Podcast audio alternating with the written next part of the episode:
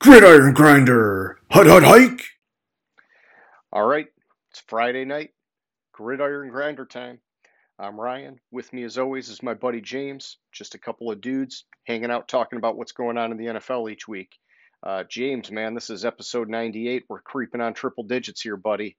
Uh, so for tonight, we're to do uh, Name That Stadium. First off, like we always do. Then we're to hit the news from this past week. After that, we're going to do our, uh, you know, whatever you want to call it, super early 2022 NFL team record predictions. Uh, and then we'll close things off with question of the week. And so, with all that being said, how's it going tonight, James? It's going good. How's it going with you? It's good, man. It's good. I tell you, uh, you know, I, I mentioned earlier before the show, I switched laptops this week. And so that's been a little bit of a process, but I got everything going here.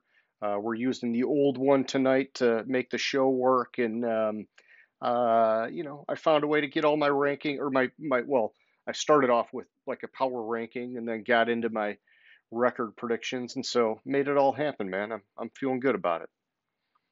Yeah, I, I tell you, I was surprised with some of the things on when I did my uh, records. I certain teams I thought would do better. Certain teams, I was like, holy shit, what the fuck? Oh yeah, I mean that happens every year, and you know, it, it's it's. I mean, we'll we'll talk about it a lot tonight, but it, it's like, yeah, sometimes you look at the schedule and you're like, wow, this team's got a freaking brutal schedule, or you're like, holy cow, that team's got like a easy freaking schedule, and it's like, you know, so yeah, it, it can totally skew things, and uh, I mean, we you you covered it pretty good a couple weeks ago with the strength of schedule, and then you know can be deceiving because you got you know different time zones and you know travel miles and all these different factors that are. It's really hard to put them all in to like one kind of you know formula to figure it out, but. Um, no, dude, it's cool, and it, it's obviously way early, and so I'm sure as we get closer to the season, we're gonna fine tune things and we're gonna see where it goes. But I I like I like what I came up with so far. I'm sure you and I will be aligned on some things, and we'll be kind of far off on other things, just because that's that's the nature of the beast. Oh, I think I I'm not certain how aligned we're we're going to be looking at what I came up with. It's it's mind blowing how uh, how bad I have some teams this. Oh, gotcha. Okay.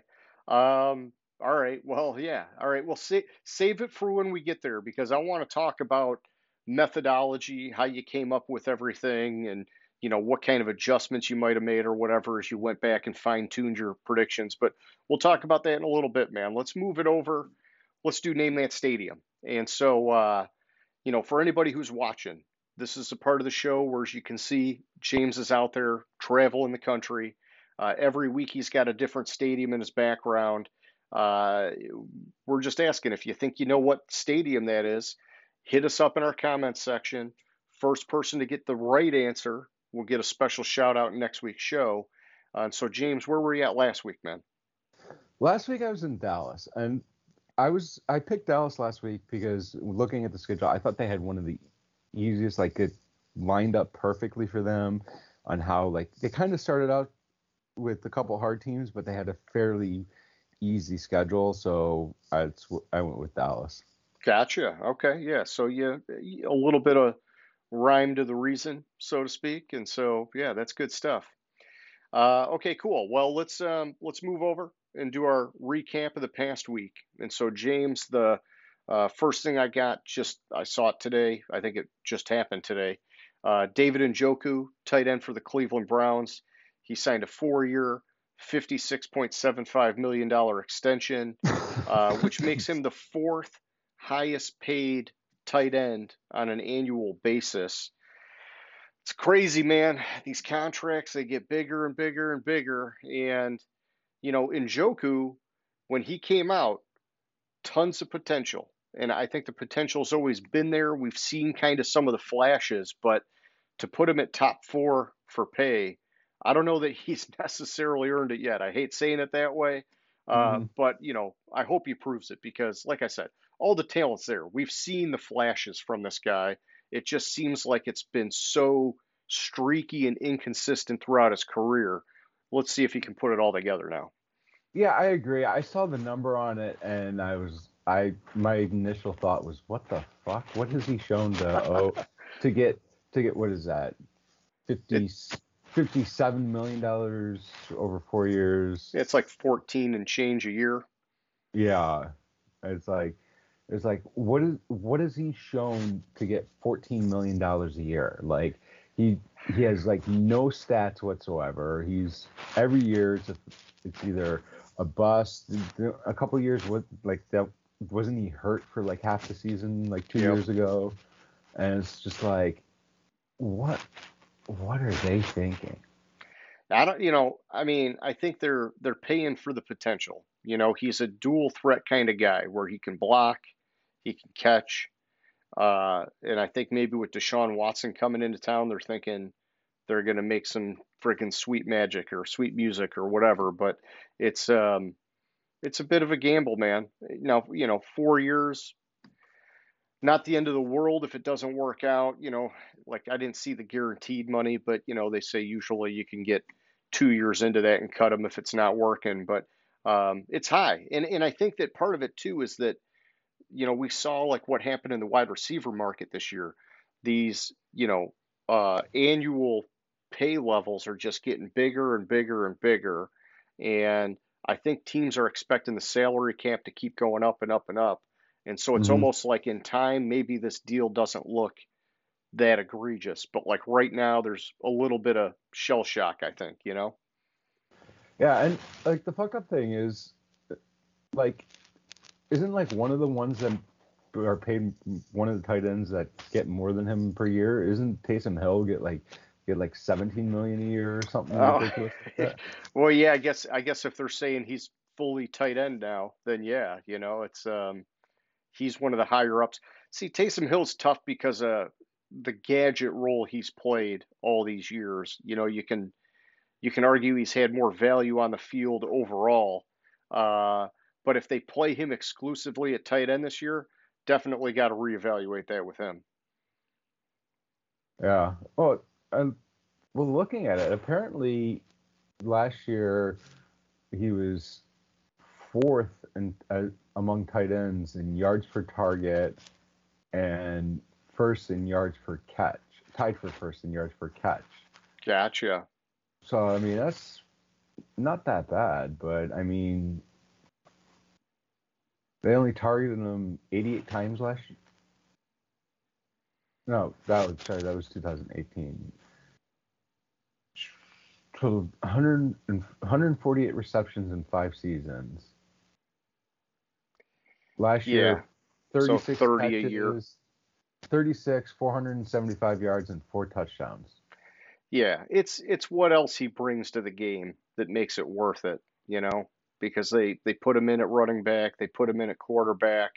He does some special team stuff. You know, he's getting it all around. Yeah, and it's about half of it's guaranteed. So you're right, about two years. Gotcha, gotcha. Um, well, yeah. So let's just keep it going here. I saw, you know, OTAs have been kicking off, and you know, there's been the the news about guys like Lamar Jackson and Aaron Rodgers not at OTAs, and you know, um, I don't know, man. I, I think it's no surprise. You know, every year there's a handful of these big name guys that don't go to OTAs, and you know, I think in Lamar's case, he's waiting for a new deal. So why would he go and risk getting injured? Uh, I think with Rodgers, you know, you make the argument that it's like, hey, man, you got like basically an entirely new wide receiver room. You know, it might be good to get in there and build some chemistry with these guys, but you know, it's Rodgers. I'm sure he'll pick it up quick with these guys anyhow. Uh, and and then either way, it's just it's freaking Rodgers. So whatever, you know.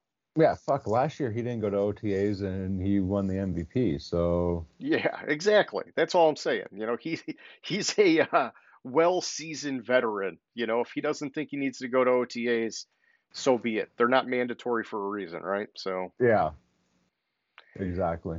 All right. So keeping it plugging along here, uh, the Pittsburgh Steelers they announced that they've hired Omar Khan to be their new GM uh, replacing Kevin Colbert, who was there forever and uh, always did a solid job filling in that roster. Uh, Khan, uh, he's a hire from within, and the article I read talked a lot about how supposedly he had been groomed for years behind Colbert to eventually get this promotion. And so uh, I like reading that. Um, you know, I think it's good when a team can develop people from within. Um, you know, just in general, I think businesses, you you know, there's reasons to go outside, and then there's reasons to go from within. You know, it, it sets a good message to people that it's like, hey, you know, if you put in your time, there's room for promotion, there's a path, there's all those nice things, and hopefully this guy's ready to take those reins, man. Yeah, well, it's the same thing Baltimore did when they moved when uh Yeah, Ozzie Newsome retired. Ozzie Newsome retired and uh what's his face? DeCosta, is it? Uh, that sounds right. Yeah, Yeah, I want to say it's Eric DeCo- DeCosta. Eric DeCosta. Yeah, I, I want to say I was I wanted to look it up. I mean, and De, DeCosta. Yep, Eric DeCosta. I was right. And I mean, DeCosta proved that it it worked if you teach them, especially when you have somebody there as long as uh, you just Ozzie the guy- guy- Newsome. uh, well, no, Ozzie, but in Pittsburgh, Oh, Who- yeah, Kevin Colbert. Yeah. Kevin Colbert. Sorry, I just drew a blank. I didn't know what the fuck was wrong with me. But you have somebody there as long as long as him, and you're grooming the guy to take over for you. You're keeping that organizational culture, and, and you know he's he's already involved in in the draft picks and already already involved in in every everything. So he just gets gets to know. So you don't have to have a real transition when when you have somebody from from within. When you have bring in somebody from from outside, you have to kind of transition, and everyone gets used to his style and whatever, and there could be a could be a gap there. Yeah, yeah. By doing it from within, it's like you're getting to build off of what was already there, bringing in a new guy. Sometimes, yeah, you're you're starting fresh, which can have some growing pains potentially. Mm-hmm. All right, man. So uh, next up, news that I don't really care to report, but I'm going to do it anyhow because it's just part of the game here. Uh, Colin Kaepernick, he worked out for the Raiders the other day. Uh, there's no deal imminent. Uh, Josh McDaniels, like, basically has said he doesn't even want to talk about the workout. Uh, but obviously, it has to be mentioned because it's Kaepernick and it's, you know, all over the freaking news. Uh, the dude played last, I think, 2017. So, I mean, it's 16. 16, 16. thank you. So it's been a long time, you know, it's um I don't know, man. I mean, to me it seems like the the window has closed. When you're out of the league for that long, I'm just hard pressed to think he could get back into it at this stage of the game. But, you know, all it takes is one team giving him a shot, whether it's as a backup or whatever else. I don't think he could come in and be a starter.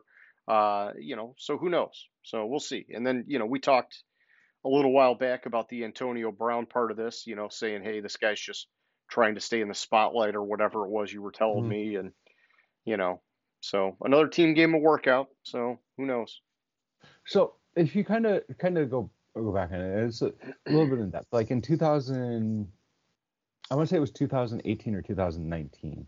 Uh, Mark Davis had said, you know, if the coaches GM want to bring him in, that's fine, whatever, or you know, sign him. You know, he'd support it. And also, if you look at the Raiders' backup quarterback currently, which is Jarrett Stidham. Yeah.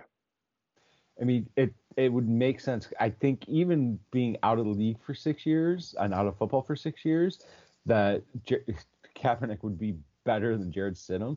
And you know, Kaepernick kind of fucked up because when he was kind of blackballed from the league, he should have gone and tried to play in the CFL to keep his skills up.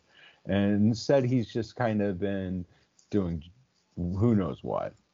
Yeah, who knows how much rust he's got on him at this point? You know, it, it's you're taking a gamble for a guy being away that long. Mm-hmm. Um, yeah, and I don't know, Stidham, you know, wasn't he a Patriots pick? You know, so McDaniels probably familiar with him, knows the guy knows his system, and I You know. thought was he Patriots? For some reason, I thought he was eh, maybe I'm mixing him up with somebody. New York New York Giants. Yeah, let's just take a look real quick because now I'm curious. Uh, how the hell do you spell his name? Let's see. Yeah, no, I'm showing him in a Patriots uniform. Um, yeah, selected by New England in the fourth round of 2019. Um, yeah, and I, I can't. I, I, I want to say I remember that that when he when he was brought in, I mean, it was like a McDaniels thing. The guy knows him, knows the playbook. It kind of made sense. But yeah, you could get a higher end backup than him for sure. And I, I think you could get a higher end backup than him that's not Colin Kaepernick. It's just a matter of, you know, really who do you want and going out and getting the guy. You know, there's a lot of good backups floating around out there, man. Yeah, there, there, there's, yeah. I mean, you know, frickin' um, what's his face um, that uh, took the the Vikings deep in the playoffs. You know who I'm talking Oh, about. He just got traded uh, to uh, what was it, Washington or whatever, to be their backup. Case Keenum. Or yeah, yeah, Keenum. Yeah, Yeah, but you know. but the thing the thing with Kaepernick and and this is okay, the NFL is a business. Yep. If the Raiders were to sign him with how how much the Raiders fandom is, and then you add Kaepernick on top of that, his jersey would become probably one of, if not the highest Yeah, selling I I got league. you. It, it'd be a money that thing. Yeah, it'd be a money grab, and that's how I would look at it. yeah, I got you. Can't forget the uh, the business side. Got to make a buck. Yeah. Uh, okay, so then the last thing I got here, James, is talking about Michael Thomas in New Orleans. Uh, head coach Dennis Allen came out said he's not quite ready uh, to play yet, which is a concern, seeing as how he missed all of last year and a good portion of the season before. Um, and, and you might remember there was like that whole debate over, you know, if or when he was going to get surgery, and he didn't want to get surgery, and then he needed to have the surgery. And, you know, this is just like turning into a forever thing for a guy that's making like freaking huge money as a wide receiver. Um, you know, it, it bothers me a little bit. I want to see the guy play. I'm sure it bothers Mhm. the team. And all I can say is it's good that they went out and drafted, uh, you know, Chris Olave, however you say his name, from Ohio State. And then they also brought in Jarvis Landry, you know, so they got a little bit of insurance on this guy, which they didn't really have there last year. Uh, but crap, man, for the money this guy's pl- getting paid, man, he's got to get his ass on the field, man. Yeah, he he does. And the thing of it is, is last year, like basically from what I understood about the whole surgery non-surgery thing, was at the end of the season they knew he needed two procedures. He just took some time off, and then had it had the surgery late, and that it's. I mean, hey, it's a good way to collect a paycheck and not do shit if you're unhappy. Yeah, yeah, no, that it, I don't know, dude. It, I hate thinking that way, but it's hard to not think that way. 'Cause it's like, geez, man, you know, I mean, if you really wanted to be on the field, you would have been Johnny on the spot with this stuff. But then again, I'm not walking in his shoes, you know. If I had an injury and who knows, maybe he had different doctors telling him different things, and so, you know, it's always more complicated than what we know. So, Yeah, exactly. um, yeah, so that's all I've got, man. Anything else from the news that you want to hit that I missed? So the one thing, and I think it's a good thing, the NFL kind of um, modified the interview interviewing procedures for head coaching candidates, Okay. and now it can't be till after the end of wildcard weekend. I, from what I understand before, they could do it, have done it at any time prior to that, as long as they got permission, et cetera, et cetera. Um, but now they're waiting. They're saying no, you can't do it till the end, until after wildcard weekend, because there are coaches that that are assistant coaches that like you know make the wild card, and by the time by the time they're they're available to be interviewed, because some of these coaches have been been out for at the end of the regular season. That week is is vital, and Yep. giving that extra week, so you're kind of putting everybody on more of an even playing field. Playing field. I honestly, in my opinion, I don't think that they should be able to interview until after the conclusion of the playoffs. Yeah, it's tough, man, because you're missing a lot of time to try and get these guys in and talk about who they're looking to draft or get in free agency. And so I, I understand the urgency to get a guy in as soon as possible, but I'm with you that I think if you really want to have an even playing field and you want to make sure that you're not fucking with the quality of the playoffs, you just make it the rule. Nobody can interview until after the Super Bowl's done. And then it's like, okay, go fucking crazy. You know, I'd, I'd be all for that, man. Because you know what's going to happen is you're going to get some hotshot coordinator go interviewing, and then they're going to lose in the playoffs because the dude didn't have his eye on the ball. And it's going to be like, ah, fucking A, man. Like, it's going to, it could taint things. That's all I'm saying. Yeah, and and the thing that I think about is the whole McDaniel situation with Indianapolis and how Yeah, he like reneged on him. yeah, it was like like for like th- two or three weeks it was certain that he was he was going to be their their coach. He told them they were being the coach. They made the Super Bowl, whatever. And then like the day of the press conference, he called them and said, "Nope, I'm not coming."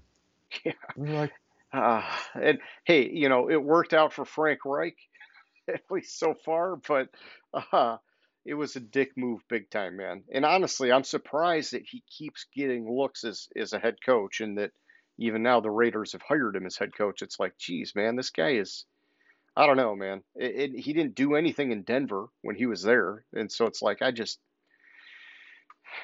I wouldn't touch him with 10 foot, 10 foot pole, but you know, yeah, hey, I mean, it, it makes sense for the Raiders. You know, can he take Carr to that next level?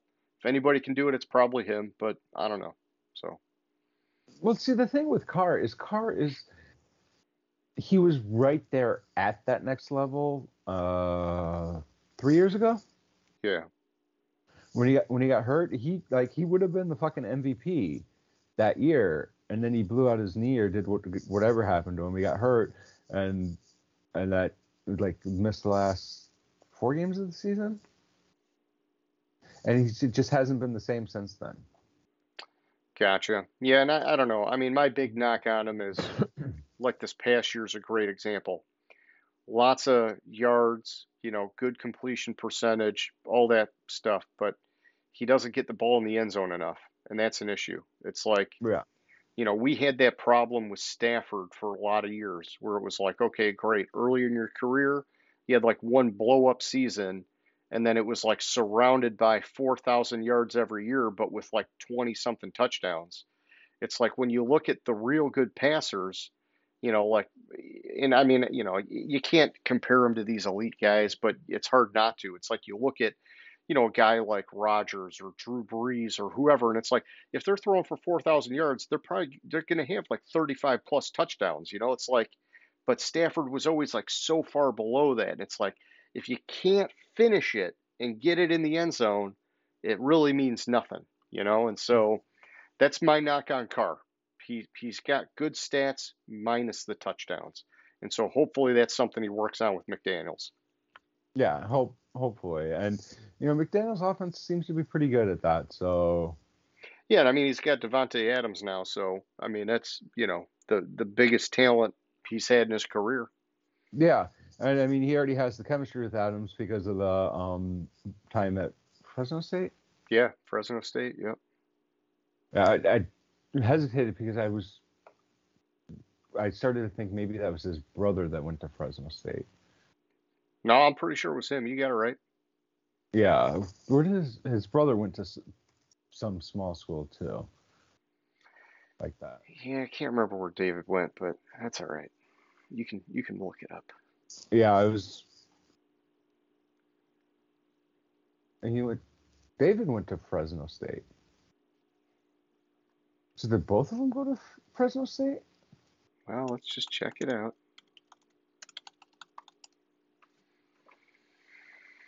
Mm, Yeah, they both went to Fresno, Fresno Okay. State. Yeah. So Okay. that's why I was hesitating and thinking David went to Fresno State because he did. Yeah, makes sense. Uh, all right, what else you got for news? Uh, that was about it. Okay. Well, dude, let's let's get to it, James. Let's do our super early 2022 NFL team record predictions. Uh, I think last year we did it by division. And so, you know, we could start that way, top down, and then when we're done, we can move on, talk about our playoff predictions, and take it from there. Sound good? Sounds good. All right. So let's see. Pulling up my sheet here. Starting off with the AFC East, James. Why don't you give me your predictions? So I only have one team above 500 in the AFC East. No shit. Yeah. And that's Buffalo. I have them at 15 and 2. Okay. Um I just I I like how Buffalo's schedule line, li- lines up. Kind of looking at the teams that that they play. I mean, they have a couple hard teams, but but I think Buffalo with what they did in the, this this past offseason, last year they were an 11 win team, and they probably should have won more than that. And I just I don't see I struggle to find losses on their schedule. Yeah. Because just how how fucking good they are, and um, the yeah, you could say okay, well, what about the Rams? I think they're going to beat the Rams on opening night. I think the Rams are going to be a little distracted. I'm with Um, you too on that. Yeah. and like I have them losing. Well, the last game of the season because they they sit everybody because they already have the bye wrapped up, and another game in there. I just I love. I I fell in love with Buffalo and what they were building there two years ago, and it just keeps growing Okay. on that. Then I have Miami. Miami is close, is just below 500. I have them at eight and nine. Miami is supposed to be a good team this year, but they have a hard fucking schedule for them. I don't think they're they're ready for this this schedule. Um, I mean, they start out with they start out basically with Vegas and Kansas City. Nope, never mind my they start out with New England, but then they have Baltimore, Buffalo, Cincinnati, and then later in the year they have Chargers, Buffalo, Green Bay. Am I like yeah, Chargers, Buffalo, Green Bay. It's like it's it's a hard schedule for them, Yeah. and it didn't didn't line up quite that nice for them. So I have them at eight and nine. Okay. I think this offseason New England took took steps back from last year. I thought they overachieved last year, and with taking steps back, I have them at seven and ten. Gotcha. Um, they they too they start off with kind of kind of a rough schedule. Um, a little bit. They have you know they're at Miami, which they never do good at, at Miami. Uh, they're at Pittsburgh, and then and then they then Baltimore, Green Bay. So I have them starting out one and four, okay. and then I mean their one win is Detroit, but.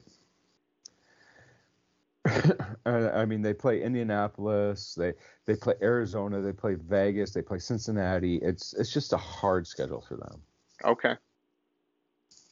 And then at the bottom of the AFC East, I have the New York Jets, and I have them at two and five, Two and fifteen. Shit. two and fifteen. Sorry, Okay. Yeah. And and this is like, I mean, they start off with a fucking brutal schedule: Yeah.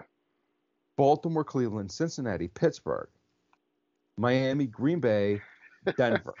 Yeah. No. It, I mean, yeah. It's it's a rough start for them, big time. I mean, it's like, what the fuck? The league could have done them some favors with the schedule. But yeah, I have them at two and fifteen. Okay. Uh, so yeah, all right. We're already, I would say, we're seeing some similarities and some differences right here in the first division. So uh, I had Buffalo at 14 and three.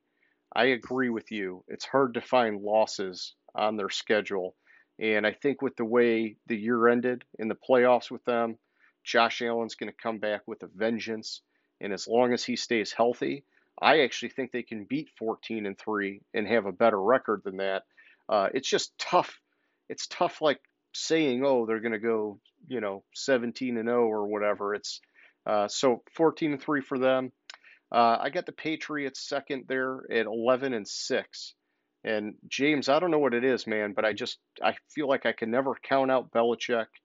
Uh, it may be a little bit high, especially compared to what you're doing with them, but I'm rolling with it. I think I think a lot of this is dependent on Mac Jones developing as a passer.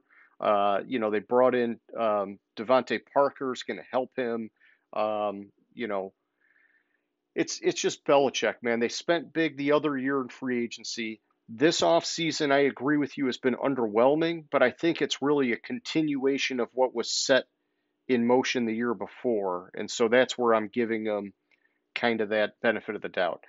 Uh, Miami, I put at 10 and 7. And this was a tough one for me.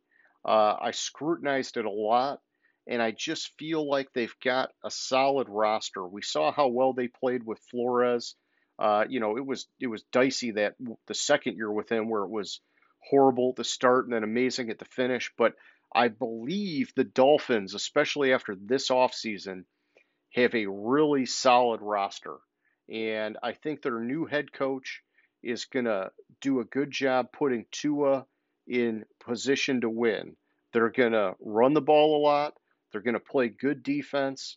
Uh, and then when Tua's got to throw it, they're going to set him up with good play action passes. And he's got some serious weapons in Miami. And so when they came out to 10 and 7 in my schedule in my predictions here, you know, I poked at it a little bit, but I left it because I, I really kind of thought, okay, it could happen. We'll see.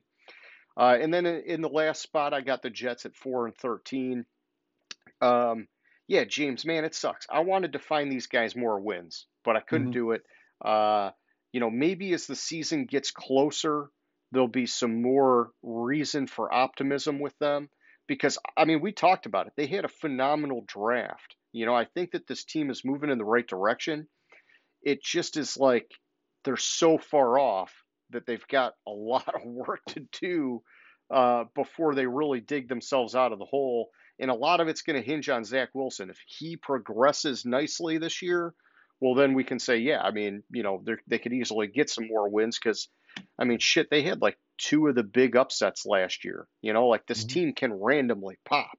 And so, um, so we'll see what happens there. But I, you know, looking at it right now, it was hard to come up with something.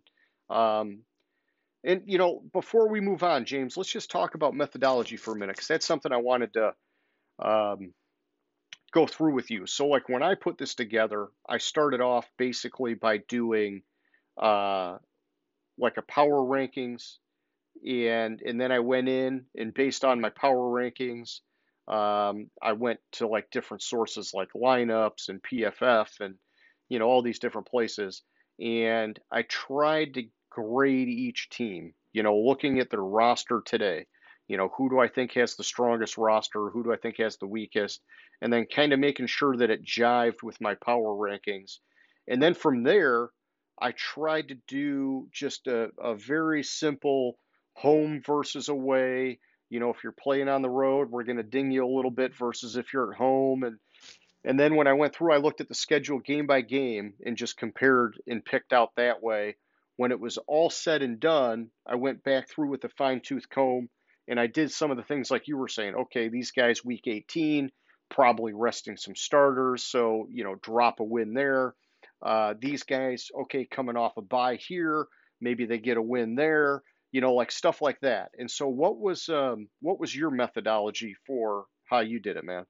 So I started with the power with the power ranking like you did, and then I went through kind of game by game and did a quick gut check on where I felt who I felt would win that game. Then I went back through it and took looked at the situations between the game, like you know the way is is the team flying back from London that week? Are they flying? Are they in London? This well, this team does good in London. This team, stuff like shit like that, and kind of tweaked my wins wins losses based on the the situation behind the game and the all those other external factors. And then then I went and looked at it and was like, okay, so I have this team here, and well, this team has it locked up. this team like like for instance we'll get we'll we'll get get to it in a minute, but like I have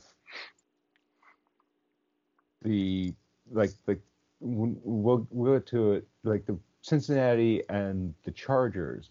I have them vying vying for a seed there. Okay. So they're gonna they're gonna play their players or Buffalo like Buffalo. I had Buffalo had it already locked up, um, going into number one seed locked up. So they're not gonna play their players and just looked at like the last week of the season to tweak tweak it to see how how I thought the season was going to progress and if the team would buckle under the pressure or if they would would excel under the pressure, stuff like that.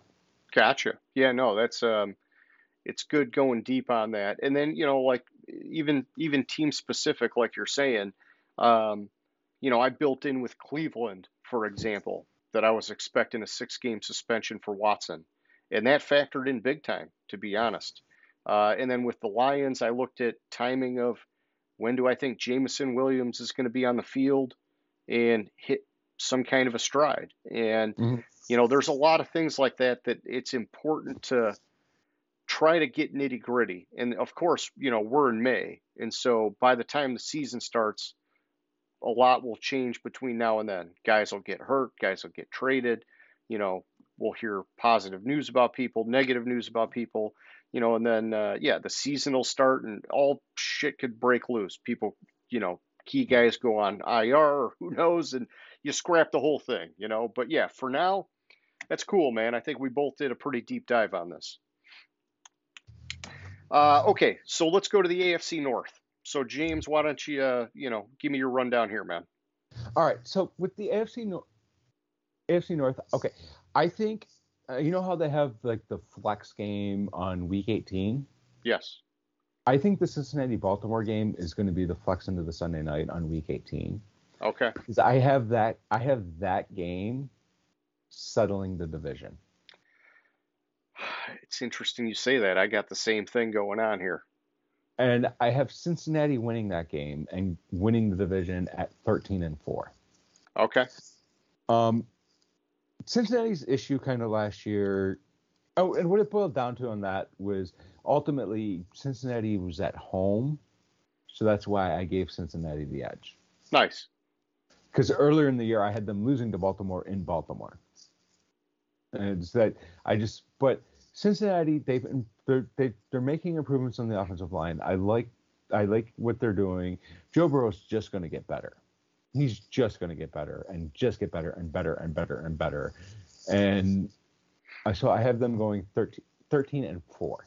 Okay. And which means I have Baltimore going 12 and 5. I don't think this whole Lamar Jackson not being at OTAs thing is a huge, huge deal. I, I mean, Lamar Jackson, he'll get his contract. The Ravens yeah. have said they're going to give him his contract. He's not at OTAs because he doesn't want to want to be there. He wants, he doesn't need really necessarily need to be there.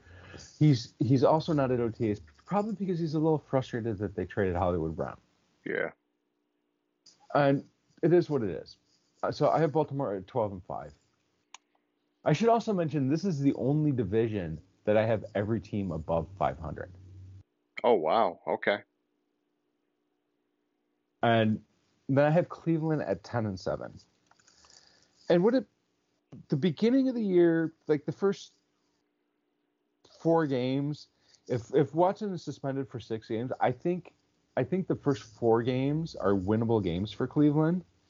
Um, and then they kind of get into like a rough stretch.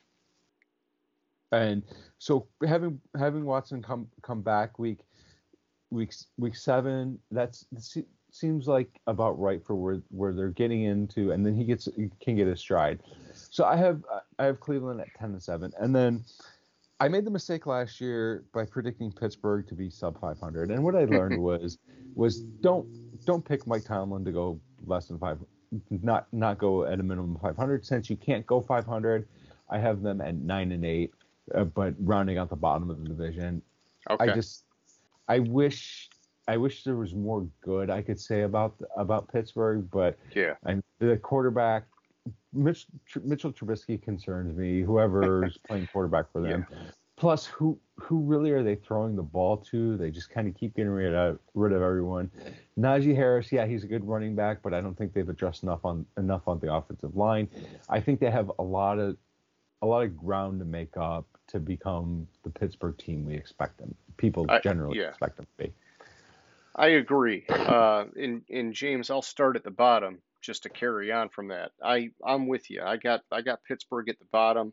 Uh, I put them at five and twelve, and my note is that I wouldn't be surprised if they sneak out a few more wins than this, because Tomlin is a solid coach.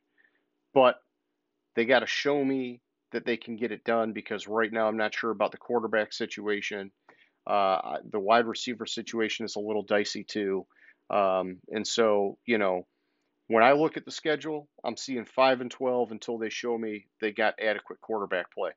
Tomlin probably will get it out of them because, like you're saying, he always does. But that's that's where I'm at with them for now. Uh, Cleveland, I got up next at eight and nine, and a, a part of that was because of the Watson suspension that I think could be coming. Um, and and that's okay. You know, I think they can they can still have a good year at eight and nine, but it's it's not a playoff year in my projections. Uh, Baltimore, I got them at ten and seven, uh, and it's similar to you, James. I had it coming down to that last game, and they lose to Cincinnati, uh, and so Cincinnati, I got at eleven and six, which I think is uh, a combination of a tough schedule and a combination of maybe a little bit of a Super Bowl hangover uh, but they fight it out hard and they still win the division. So I think it's still solid of a year for them.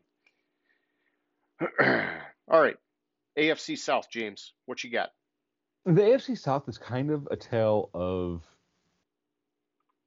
two teams that are good, two teams that are bad. It's a good way of putting it.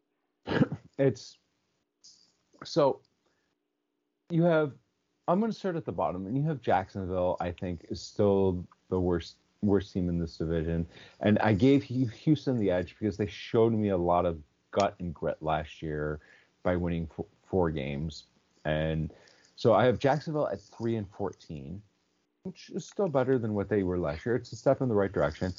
Their schedule really didn't do much favors. Oh, they did some favors to them, some not so much favors to them. Like they have to play the AFC West, but they get to play the NFC East.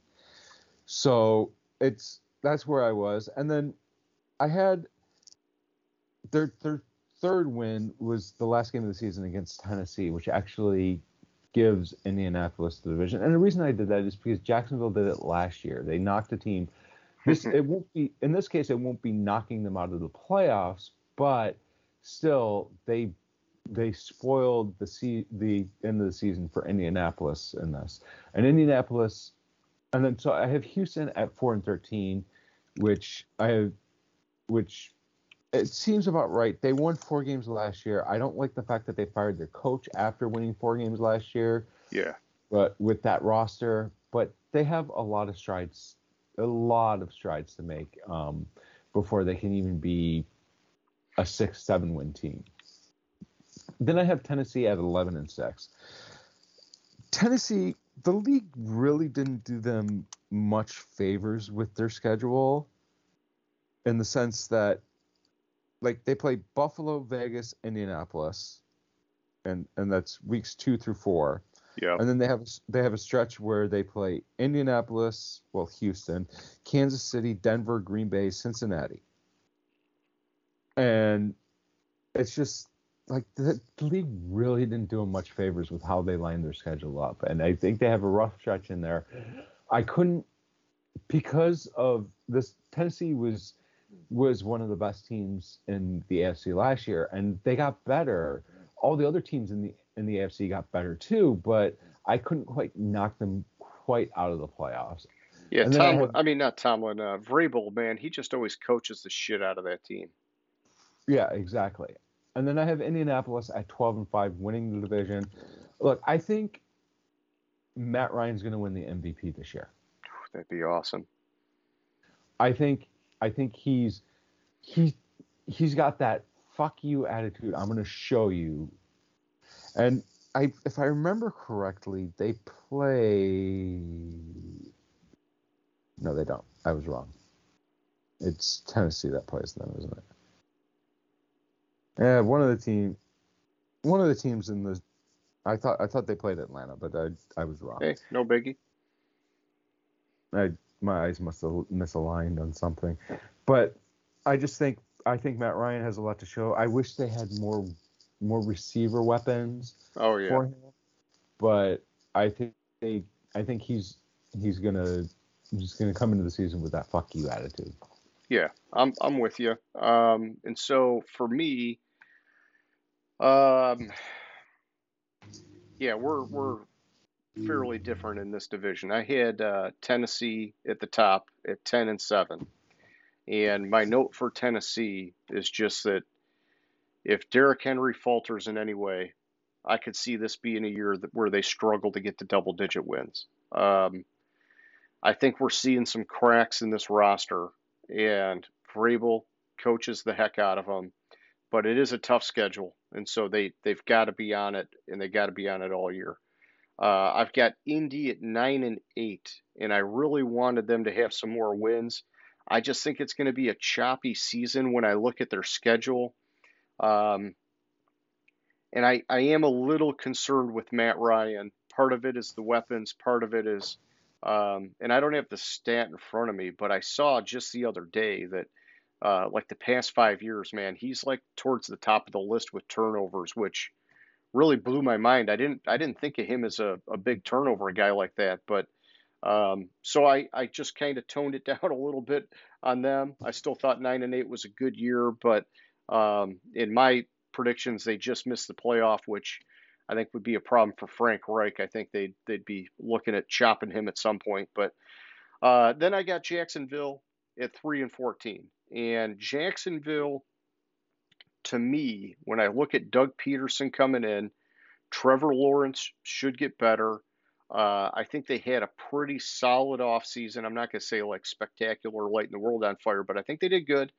I think they could have some similarities to what Detroit had last year, where they're in a lot of games, some of them that you don't even expect. I think that they're going to be competitive, but they're just not going to get the wins. And so, you know, I think next year, not this year, next year is the year that I'll really be looking at Jacksonville to take a big step up. I don't think it happens here.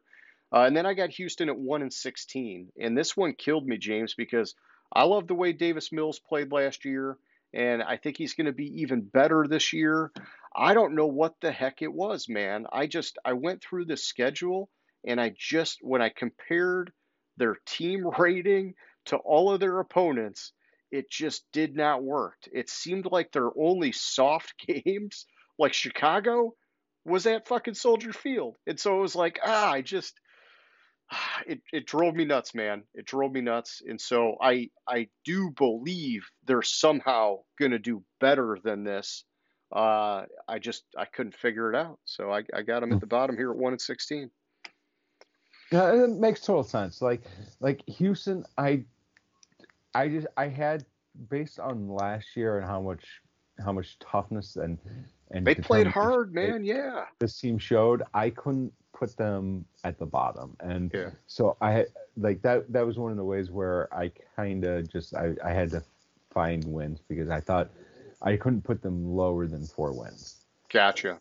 Yeah, and I, I guess I just I was trying hard to not force it, you know, to let my own bias be like, ah, I'm gonna just make them win here, and so, um, but no, I I get it, you know, like your mind is telling you there's a floor, and you know it's just tough. What do you do with that? But uh, all right, man, AFC West, what do you got there?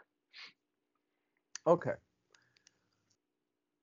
This is the division where we are going to be the farthest apart on. Okay, I'm going to start at the bottom of the division. all right, let's hear it. I have Kansas City at eight and nine. Okay, Um, they ha- yeah they have a hard schedule. I I don't like number one. Every team in this division got better besides them. Number two, they have a hard fucking schedule. yeah, they do. I mean it's it's brutal how the how many good teams they play on this on the schedule, and they have they have a they, have, they like they have a stretch where they play the Chargers, the the Rams, and Cincinnati. Cincinnati. Yep. Well, then They even a at and then even at Denver, you know, which Yeah, Denver, at who Denver. knows, you know? They have they have a they have a like I mean they start the season off with at Arizona, the Chargers, at Indianapolis, at Tampa Bay, Vegas, Buffalo. It's like Yeah, they can't fuck around. yeah, and I just I don't see how this team didn't get better and how they could be above 500 this year, especially as hard as their division is. Okay. Then I have then I have Denver, and I waffled on this one because I think Denver, like I like I've said for a while, Denver's a quarterback away from being a a Super Bowl contender. Denver's I, I the last two years I've basically been saying that, and now they have a good quarterback, but the problem is. Is this year isn't the year for it because they have to play the Yeah, AFC some heavy hitters, NFC man. NFC NFC West. They have to play some heavy. The, the entire the entire AFC got better last year, or from last year. So I have Denver at nine and eight. Okay.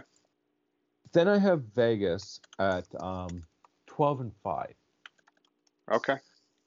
You know, but they win ten games, eleven games, ten games last year, and they, they made the playoffs. It's it's hard for me with adding Davante Adams, with everything that's going, having the stability, not having not having all these distractions with with Gruden and firing their their head coach.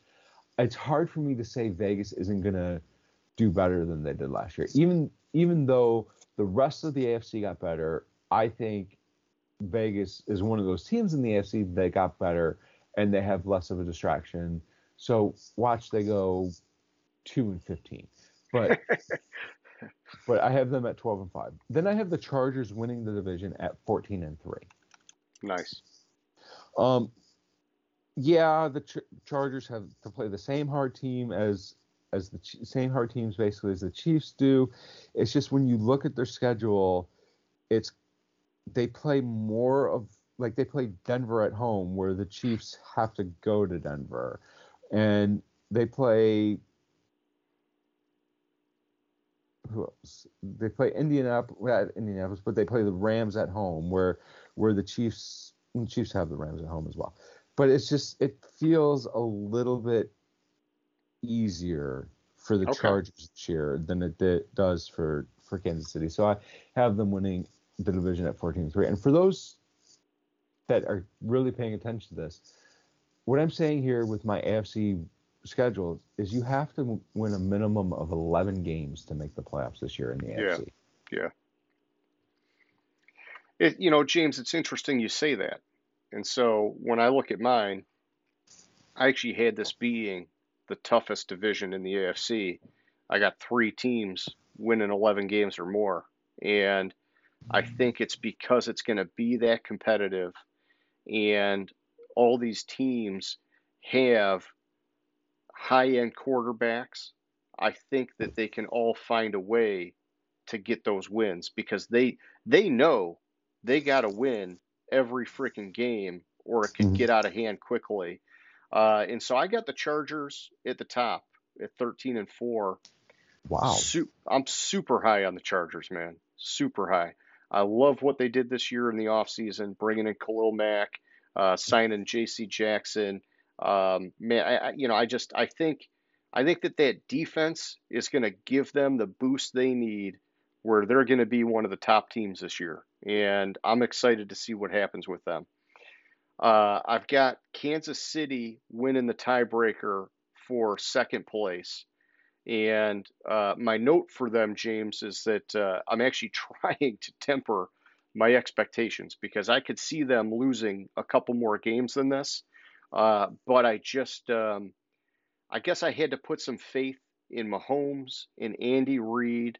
I think that they just they know how to win, man. And you know, you go back Andy Reid all his time in Philly, he always found ways to win, man and and now he's got Mahomes. I know they're losing Tyreek Hill, um, but I, you know I'm just gonna give him some faith, and we'll see what happens.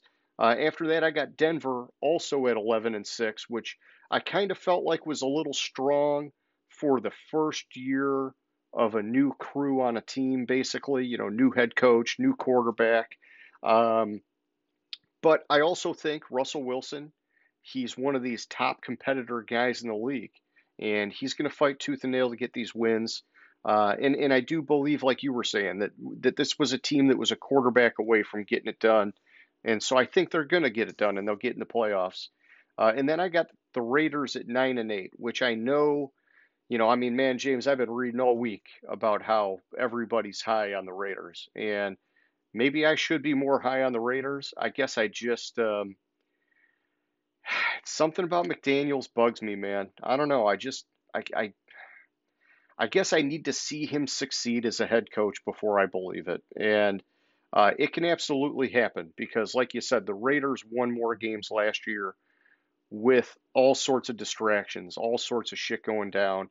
They have, you know, Davante Adams this year. Um, I don't know. I need to see him do it for me, and then maybe I'll I'll come around to Josh McDaniels. That's all I'm saying. So, which makes sense. Like, I just I was a little bit lower on on Kansas City than than you Yeah. basically. No, I, I was surprised. I was surprised how, how ultimately close we really were because I could see Kansas City winning more games. I could see Denver winning more games. It's just I couldn't I couldn't pick them to win based on what I was. Oh, what Oh, I yeah. seeing.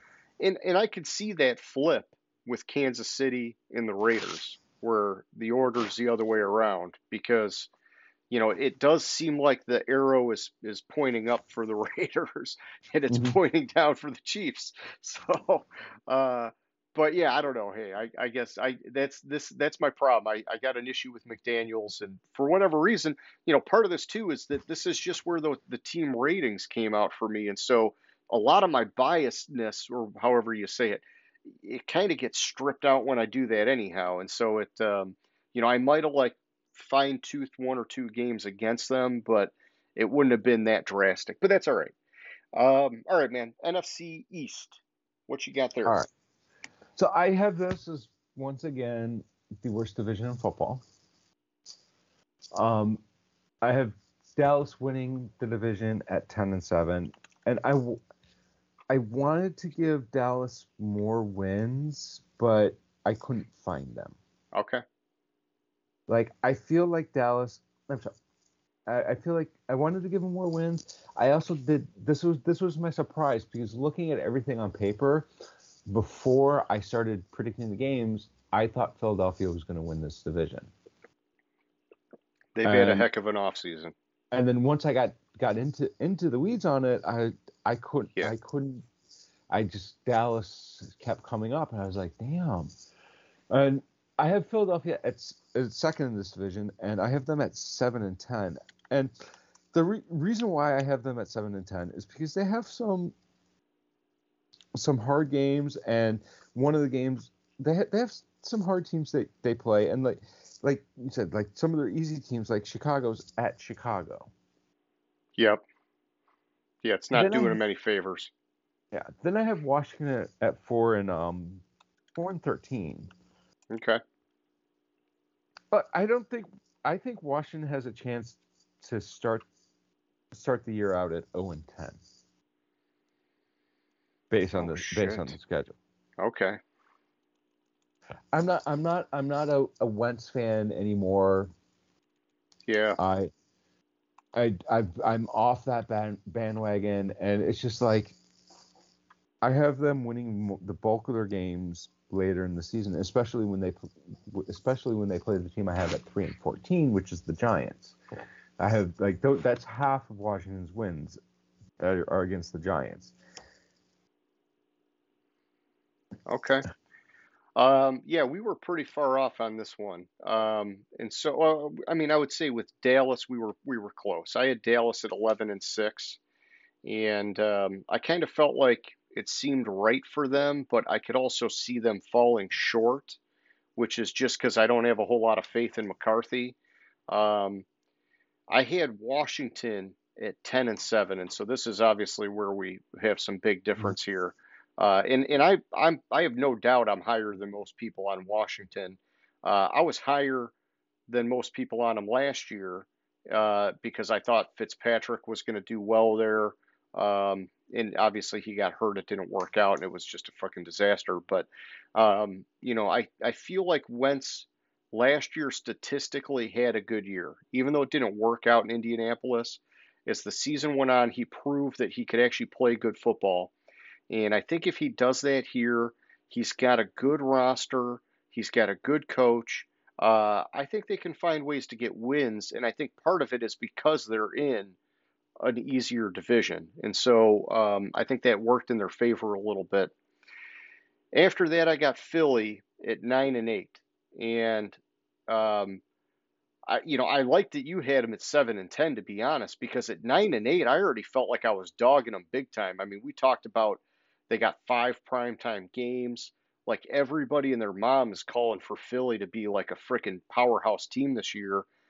I think they're going to be significantly improved, but I'm I'm just not anywhere near as high as other people are, at least not yet. I think they're going to be I think especially as the season goes on, they're going to get better and better and better. But we got to remember they got a lot of new pieces, and Jalen Hurts is still working his way there. And so uh, I think nine and eight would be a really good year for them. I just have a hard time going any higher than that. Uh, and then at the bottom, I was right there with you. I got the Giants at three and fourteen. I don't really know what to say with the Giants, man. I just think these guys are going to suck it up. And I mean, we've we've talked a lot about the Giants. I don't know, dude. I just think this team's a disaster. I like the Thibodeaux pick, but I, they got a they got a lot of work to do, man. Mm-hmm. All right, so that takes us to the NFC North, James. I'm I'm sure you just been chomping at the bit to do this one. All right. So I have Green Bay winning this division, no surprise, Yeah, at 12 and 5. nice. Um you talk about teams that the league didn't do any favors to. And then you talk about teams that the league did a lot of favors to. and Green Bay is one of those teams. Absolutely. So their Tampa Bay game is between Chicago and New England. Okay, hard game number one, week three. Their Buffalo game is be- between Washington and Detroit. Then they have a couple hard games in a row, Dallas and Tennessee. And then they have a bye and they play the Rams. Yeah. It's the league did a lot of favors to Green Bay. And while I still have them losing to the Rams, I still think they're they're going to end up 12 and 5. One of those is is I think they're going to lose to Detroit last game of the year. Okay. Um I just it's just a gut feeling on that. Sure. That's that's all that is. It's it's not based on anything but a gut feeling, and plus the fact that I had Detroit eight and eight going into that game, and if they win the game, they make the playoffs. Gotcha. So I have Detroit number two at nine and eight.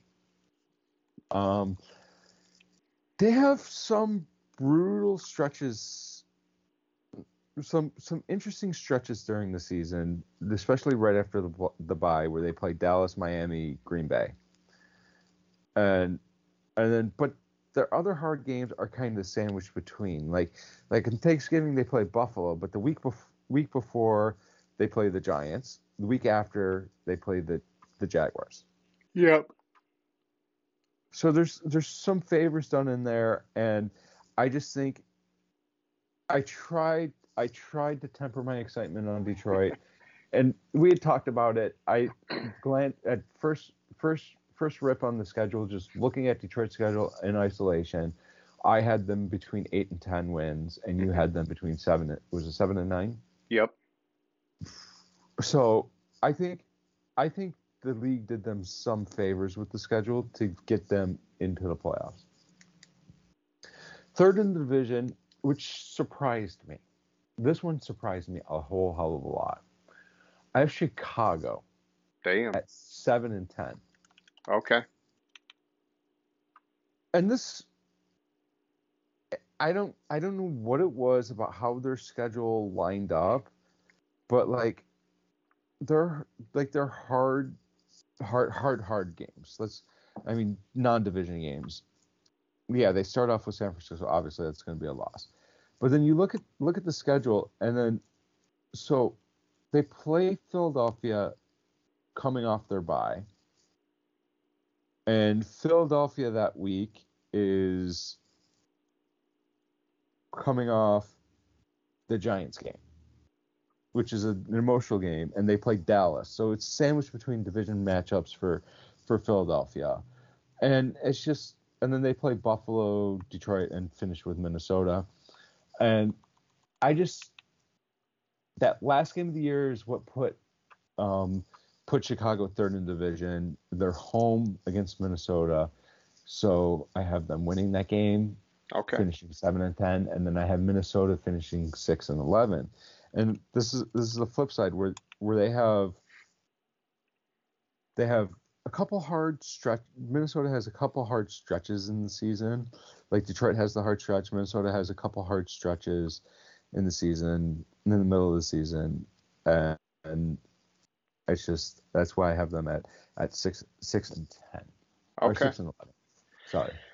All right. Yeah. So we had some differences here too, and that's fine. I mean, that's why we do this. Everybody's got a, a different look at it. But uh, we started identical. I had Green Bay at 12 and 5 winning the division. I thought the schedule worked really well for them, uh, and it gives them time to work out some of those kinks in the wide receiver room, like we were talking about earlier. Uh, but then I got Minnesota at 10 and 7, and I'm excited for Minnesota, James. I think it's a dicey prediction because you got a, a rookie head coach. Um, but I think he's going to keep that offense humming, which Mhm. has all the pieces to be a really good offense. I mean, they've been a really good offense. Um, you know, pretty much ever since Justin Jefferson showed up, that like really completed that offense for him. Um, but I I like what they did on the defensive side of the ball in the offseason. And I think that's going to help boost this team. Um, you know, and, and when I was looking at this team, it kind of reminded me of how I felt about the Chargers last year. And I know they fell short at the very end, but it was still a very successful year for them. I think that's what's going to happen here in Minnesota. After that, I got the the Lions at nine and eight. So we were in alignment there on the record. Um, and you're right, I did have them between seven and nine wins. When I went through this, I put them at the top of the range. Maybe I'm drinking a little bit of the Kool Aid, James, but it just felt right. All right, so I Mhm. did it. I'm taking I- the high end for now. Yeah, I, mean you did it too. I, agree know. with you. I I didn't. I put them. I ended up putting them right in the middle. Yeah, right in the but- middle for years. Yeah. But it's like you look you look at the schedule and for us for you and I and those out there we did not talk about No. talk about this before we came up with with our once we had our our final final um win loss totals is the first time we talked talked anything about it and for both you and I we're probably we probably differ with the games we think they could win are Yeah. but it's still for us to come up with the same win total says something. Oh yeah, I mean we were wildly off the last time we did this, and so Mhm. yeah, no, I think uh, I think that that it makes me feel good about the Lions. The the thing that's a little bit of a kick in the nuts for me is that when I did this, James, they lost a tiebreaker for the last wild card spot, and so in mine at nine and eight, they just missed the playoffs, and so Who'd you who'd you have them losing the tiebreaker to? I, I I'm still blown away that this happened, but I had them losing the tiebreaker to Arizona. We'll get to it, but that's the team I have right behind the Lions. Okay, so shit, man. Yeah, we were we were closer than I guess what I'm thinking, but um, all right. And so then at the bottom of the NFC North, I had the Bears, and I think the Bears implode this year. I got them at three and fourteen. I don't think they did shit for favors to Justin Fields. Um, you know, you got a new regime in there.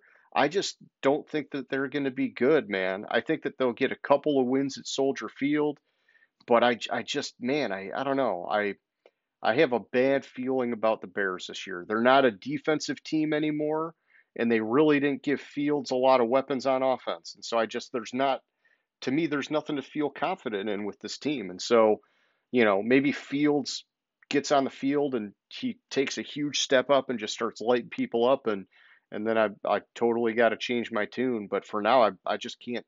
I don't see any of it, man. Um. All right. So NFC South, what you got, man?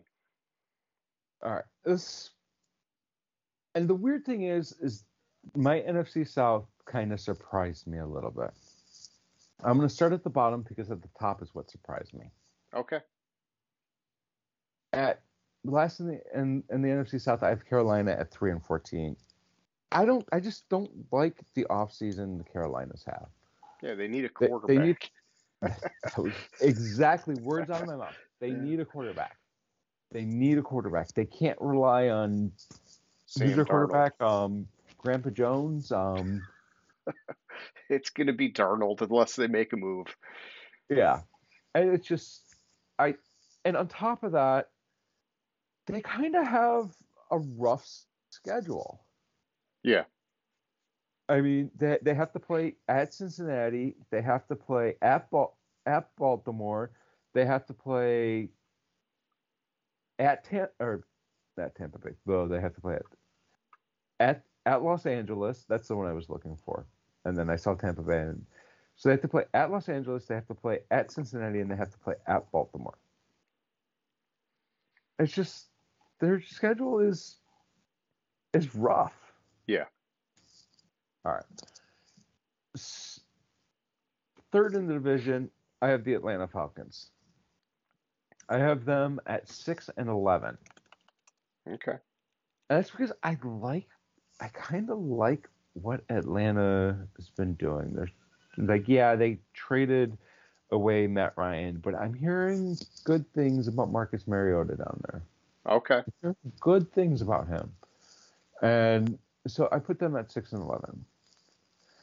And when I looked at it at, at the top two in the division, you know, honestly, it's it's a hard decision to make. You have a, you have two new head coaches. You have gunslinger quarterback that kind of is gets careless of the ball, and you have uh, you have old ass Tom Brady. and so I initially thought that New Orleans had had a chance, and I, I have them with a chance to win this division. But I have New Orleans second in the division at ten and seven. Okay. And what the kicker was for me is they have have a really rough week six through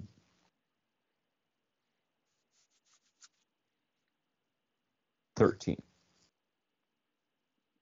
where they play Cincinnati, Arizona, Vegas, Baltimore, Pittsburgh, the Rams, San Francisco, and Tampa Bay.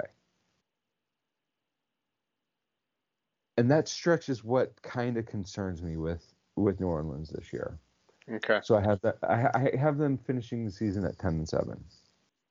Then I have Tampa Bay winning the division at twelve and five.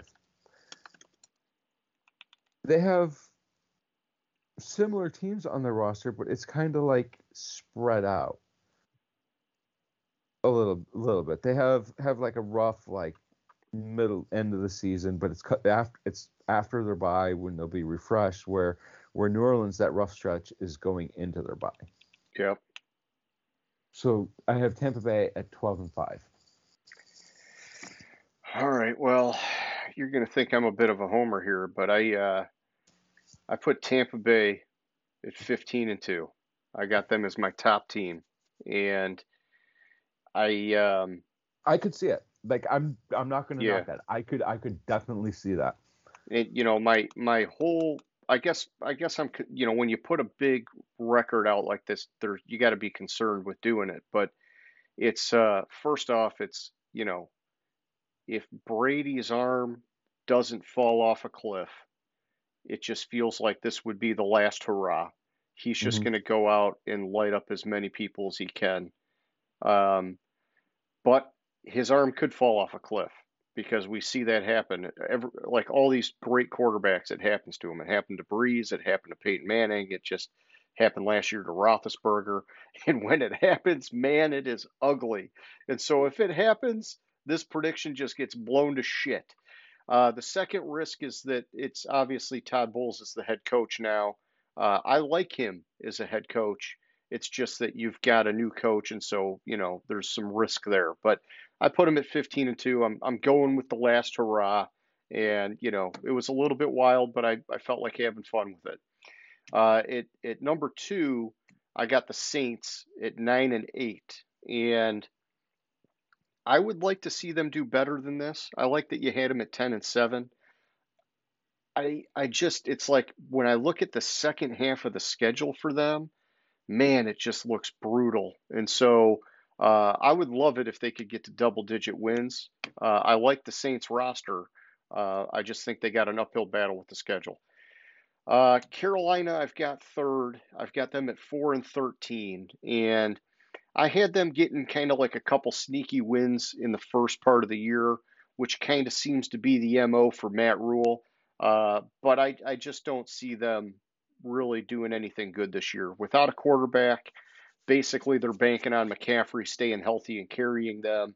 And I'm already hearing things about them putting McCaffrey on a, uh, uh, you know, sort of like a snap count and sharing the load and trying to keep him healthy. And I don't know, man. I just I, I don't feel good about anything in Carolina. Uh, and then I got Atlanta at the bottom at three and fourteen.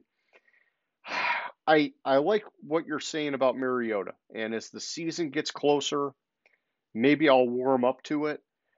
I just man, I look at their roster, and it just um, to me, it is the uh, maybe the second or third worst roster in the league from a talent standpoint. And so I just I don't know, man. It, it it's going to be hard for them to get wins. But uh, Mariota, I mean, hey, you know, we've heard some positive stuff on him in recent years, and you know, back like potentially there was like people trying to trade for him when he was with the Raiders, and it's like, you know, that that bodes well. I just um, I'm putting some pause on it until I I guess hear a little bit more. Uh, okay, so last up here we got the NFC West, James. Yes, we do. yes, we do. So, the NFC West surprised me because I thought I thought these records would be better, but like Yeah. the schedules are are kind of rough. I don't I don't know what it is. All right, so winning the division and the number one seed in the NFC, I have the Rams. Okay. I have the Rams going 13 and 4. This is one of those where there's like a couple games where obviously I have to find a loss on somewhere. And Yeah. like so they ended up 13 and 4. It's just how it played out. As the team that actually wins a tiebreaker over the Lions, but the Lions still make the playoffs, and I'll get to that in a second. You have San Francisco at nine and eight. Okay. Um, I like San Francisco. I I'm frustrated with San Francisco, but I like San Francisco. I, I think just- it's I- dicey with San Francisco is until is we know what happens with quarterback and Lance and Jimmy. G. Yeah. I know. I and I agree. Then I have Arizona, and I have them in a three-way tie with the Lions as well, but missing the playoffs. Okay. And and so basically what happened here is it was I think it was a common games is what it went down to Okay. for for it and Detroit had slightly better common games. San Francisco won the initial tie tiebreaker because you do the within division tiebreaker first to get it Yeah. down to teams and whatever. Um, I have Arizona at nine and eight. Um, I wanted to put them at eight and nine. I wanted to put them at seven. I wanted to put them at two and fifteen because I just Yeah, yeah. I have a lot of concerns about about Kyler Murray. Well, and Hopkins is out the first six games, and so when Exactly. So when mine came up at nine and eight, I thought, man, how is this even happening? And so like Mhm. I I I scrutinized it pretty good, but it just it's where it landed, man, on on mine anyhow, you know. Yeah, but and and the league and the thing about it is is Hopkins is out the first six games, but the league kind of did him a favor by having having three of their toughest toughest say half their toughest games. If you say they have six tough, really super tough games, three of them are in the first six weeks when you don't have. So, I think the league did him a little bit of a favor there. Yeah. Yeah. I mean, obviously, it's not something that was considered and whatever. I just, I don't, I'm not sold on Kyler Murray as being a, uh, being an elite uh, NFL quarterback. I got you. And here's the one that surprised me. It surprised me a whole hell of a lot. Uh, it's because they have Drew Lock as their quarterback. it's, is Seattle. I really think they win only three games this year. Okay. And I, I went back through it. I went back through it four times, and I couldn't find more than three wins on this on the schedule for them Gotcha. Because I'm not because we all know who Drew Lock is. Yeah. Not Yeah. an NFL quarterback. He's I- a wild they prob- card. They they probably could win four games with me at quarterback over Drew Lock. Oh, jeez. all right. Uh, all right. So at the top, I got the Rams at 12 and 5. Um, and, uh, you know, like you were kind of saying, you had to like sort of fabricate some losses for them. For me, it wasn't as hard to do because I, when I looked at them, I looked at it as once you're the top dog, it's harder than a lot of people think to stay up there, you know, because everybody's gunning for you when you're the top dog. And so I kind of thought, you know, because of that, I, I dropped them down a little bit and it just kind of fell into place. But uh, in second place for the division, I got Arizona at nine and eight, and they they won a tiebreaker over San Francisco, who I also have at nine and eight. And so, James, we had a similar dynamic with the Lions and these teams. It just went the other way. And so, Arizona in mine, uh, so beating San Francisco and then the tiebreaker with the Lions was that they won against more common opponents. And so that's how they got it over the Lions. Which I Um, had the opposite. yeah. Exactly. Yeah. And and dude, I had to like go digging through all the tiebreaker rules and I was like, "Oh my God, it's getting complicated." For one of them there was a four-team tie. I was like, "Holy shit, how am I going to figure this out?" Uh it was it was fun though. It was fun to do. Um and then at the bottom, I've got Seattle at 4 and 13. And so as much as I like Pete Carroll, I'm with you James. I I don't trust Drew Lock even though I believe they're putting him in a great position with those wide receivers, uh, with the running backs that they have. I'm just worried because this isn't like the old school Seahawks that can win with defense in a running game. The defense isn't really there anymore.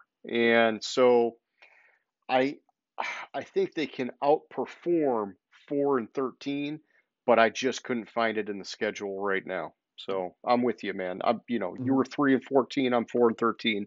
We're pretty close. They're gonna be they're gonna be low unless they can pull something out of their you know what. Exactly. Um. Well, shit, that was fun, man. All right, so you want to switch it over and go into the playoffs? I'm down. All right, let's do it, man. So why don't you run me through uh, your AFC wild card matchups? So I have the Chargers and the Titans, the Bengals and the Ravens, the Raiders and the Colts. Okay. Well, it pains me to say I have the Colts losing to the Raiders. I just think the Raiders are just that slightly better. I have them at, at identical records, and because the Colts are are a division winner, the Colts are the home team, but I think the Raiders win that game. Gotcha. Bengals, Bengals and Ravens. I mean, they're playing two weeks in a row. Yeah, I have Cincinnati beating them, and it's hard to beat a team, eh, I, I, the same team, two weeks in a row. I just think Cincinnati's that much better than than Baltimore.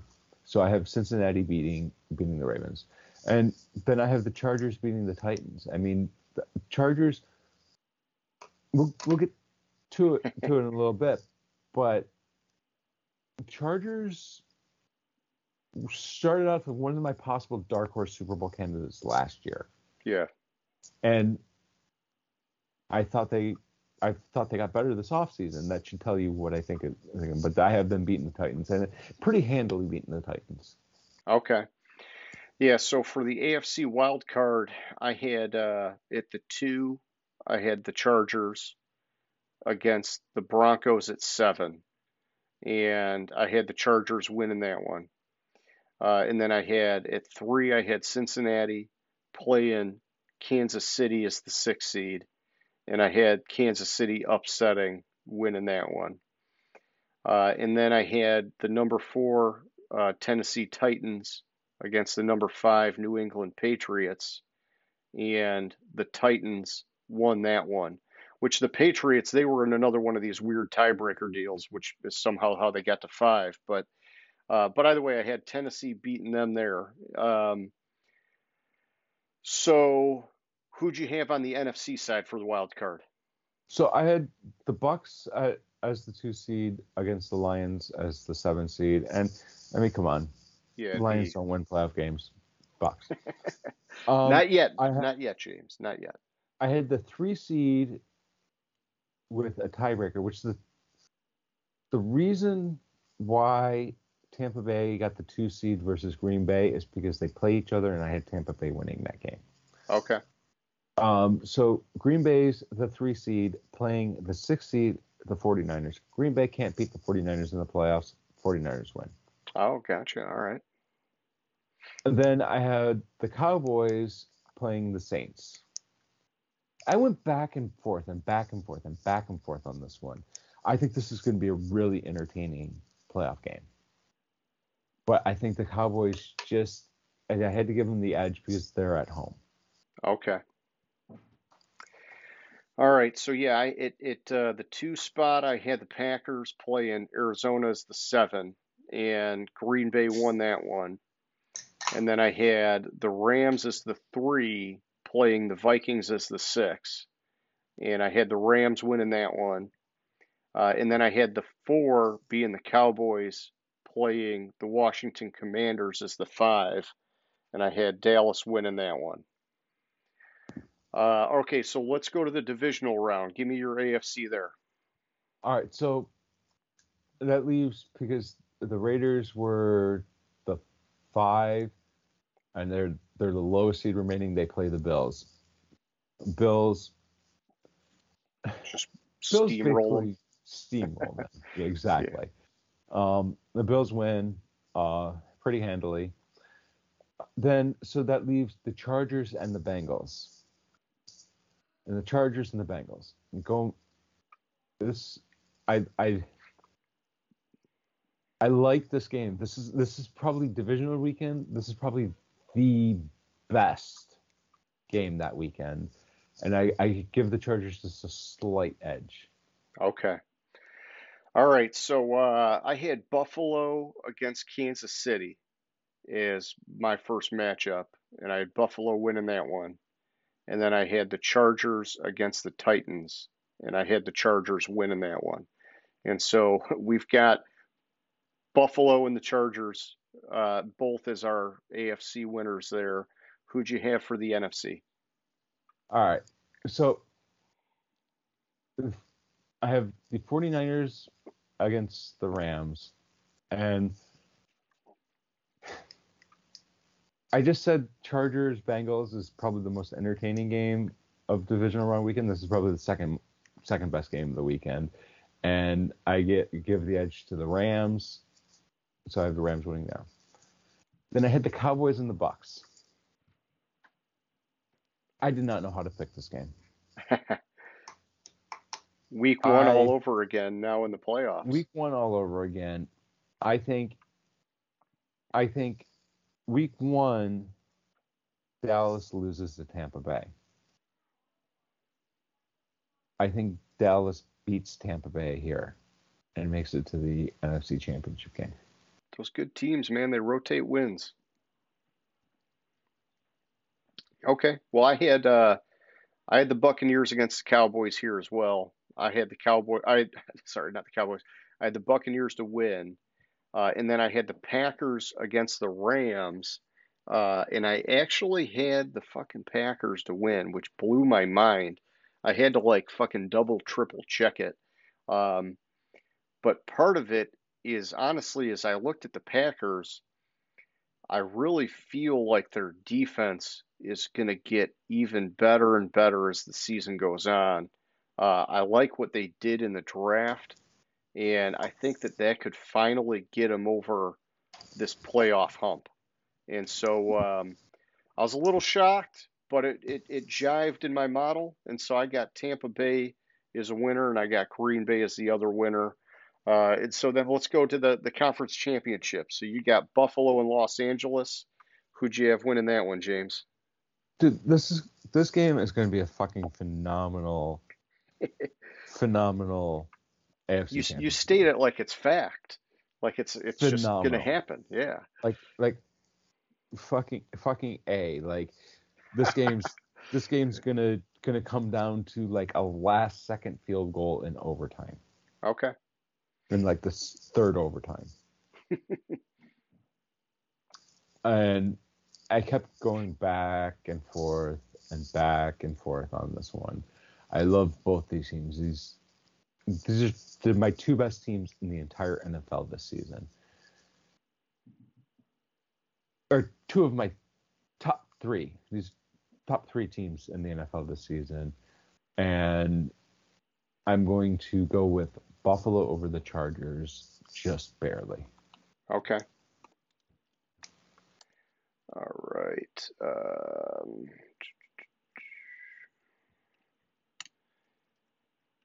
all right. So I I had uh, I had Buffalo over the Chargers here, and um, yeah, I think that'd be a hell of a matchup. Uh, so for the NFC, who'd you have there? I have the Rams beating the shit out of the Cowboys. Nice, Like- as they should. 45 to 15. Yeah, I mean the Cowboys they were a disaster last year, so yeah, it should happen. Uh, okay, so that has um, so you got you got Buffalo against Los Angeles in the Super Bowl. Yeah. I got uh, I had Tampa Bay beating Green Bay in my NFC Conference Championship, so I got Buffalo against Tampa Bay. Uh, and so, you know, are you sticking with where you were at when we were talking before, James? Who do you got here? I can't go back on nothing has happened yet this offseason for me to go back on what I said after the Rams won the Super Bowl. They're running it back and winning back to back Super Bowls. Do you think the Rams are, are doubling up? Okay. Yep. Uh, so all right, I I picked Buffalo over Tampa Bay. I think this is Buffalo's year, man. I think they're gonna, like I said earlier, I think they're coming back with a vengeance, and they're just gonna be looking to just destroy people. I think they, and that I think, yeah, that Go wouldn't ahead. surprise me. That wouldn't surprise me at all. Like I just I kept going this one I mean I have it as a virtual tie, so yeah, and I mean any of these teams, geez, you never know, and who knows? I mean, frickin' Josh Allen could break his leg, and it might not even matter. But um, I I love Buffalo's defense, and I think their offense is just insanely electric. And so, you know, I, I kind of thought, man, if if the goat gets there again, he's so cool in the Super Bowl. You know, maybe he pulls it off. But I just had I just had Buffalo getting the edge, and so. Um, so yeah, that'll be interesting. So all right, so you got the Rams going back to back. I got Buffalo finally getting one. Um, and yeah, hey, we got, you know, a couple months to see if we change our minds. yeah. Oh, and by the way, that was going to be question of the week was who was your Super Bowl pick. So I guess we we covered that.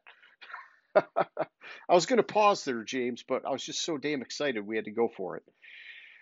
Um, all right, cool. Um, so yeah, for next week, I was I was looking ahead, and this time last year we did trades we still think should happen.